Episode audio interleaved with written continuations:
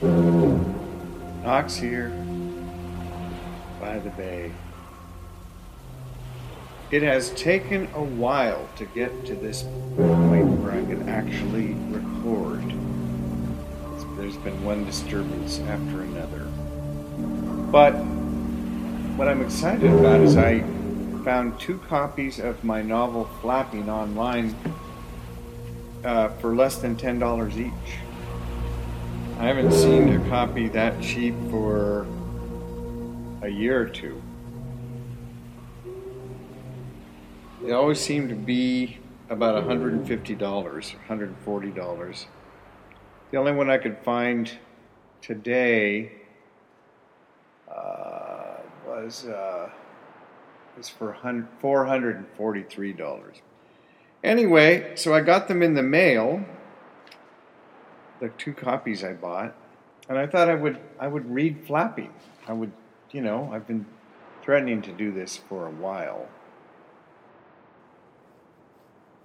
So I think we should begin with uh, a piece I wrote some time ago called The Origin of Flapping to give you a little bit of background. It's been on my uh, Knox Bronson website for a long time. If you want to find it again. The origin of flapping. One morning, many years ago, Knox stopped off at a San Francisco saloon as he walked from the bus terminal to the printing company where he worked as a shipping clerk. He had his usual quick coffee and brandies while he reading Herb Caen's column in the San Francisco Chronicle.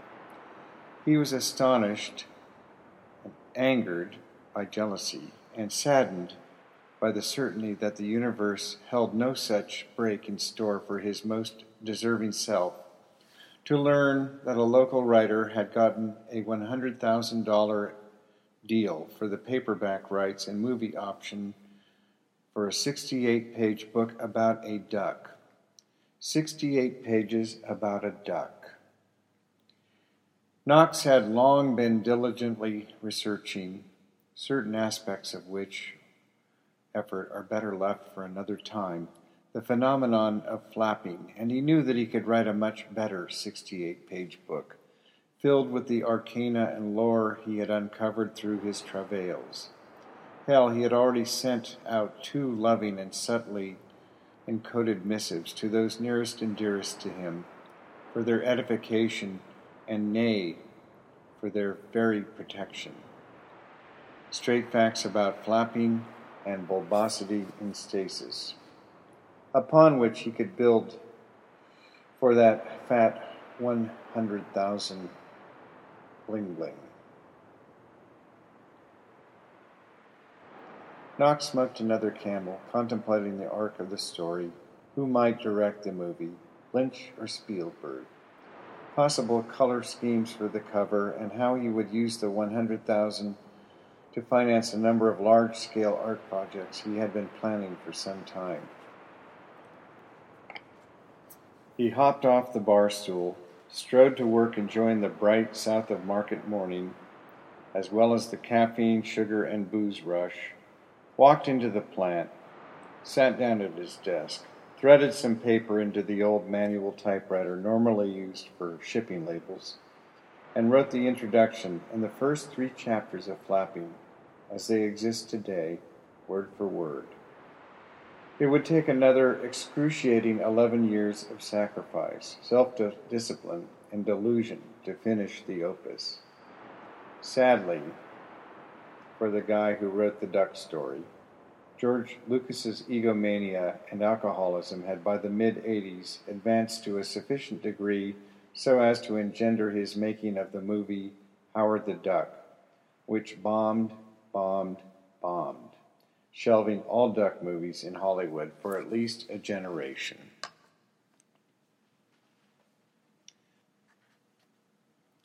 So that was the genesis of flapping. Clearly, it was meant to be. So anyway, let's uh, let's read a couple of chapters. I don't. I think I only have time for two chapters. running out of time. Flapping. This edition is very nearly, but not completely or entirely, complete and unabridged. Only one word has been omitted from the original, and it was a somewhat limp and dangling participle at that. The dedication is uh, for all the girls. The opening epigram, or epigraph, excuse me, Mega, Biblion, Mega Cacon, with a footnote which reads The author shares the reader's vehement distrust and dislike for any writer who prefaces a book with an untranslated Greek quotation.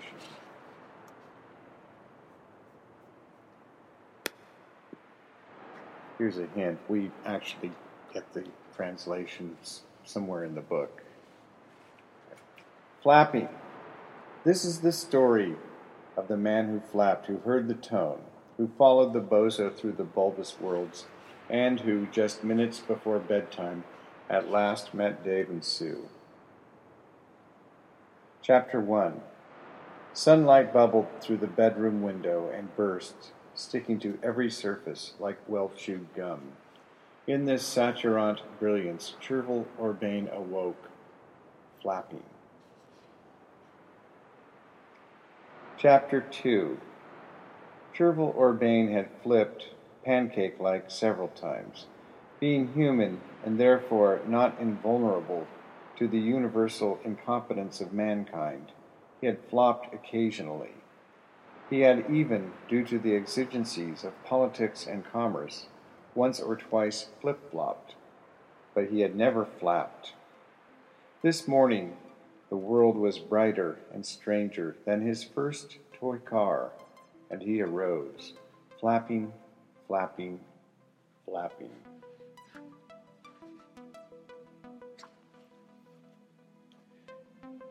I don't really have time to read the chapter three, so I'm just going to leave this piece I wrote recently uh, called. Uh, I'm not sure what it's called. But I'll just let it play. And I'll be back soon to read some more flapping. Knox, over and out. Riding the wild bubble with you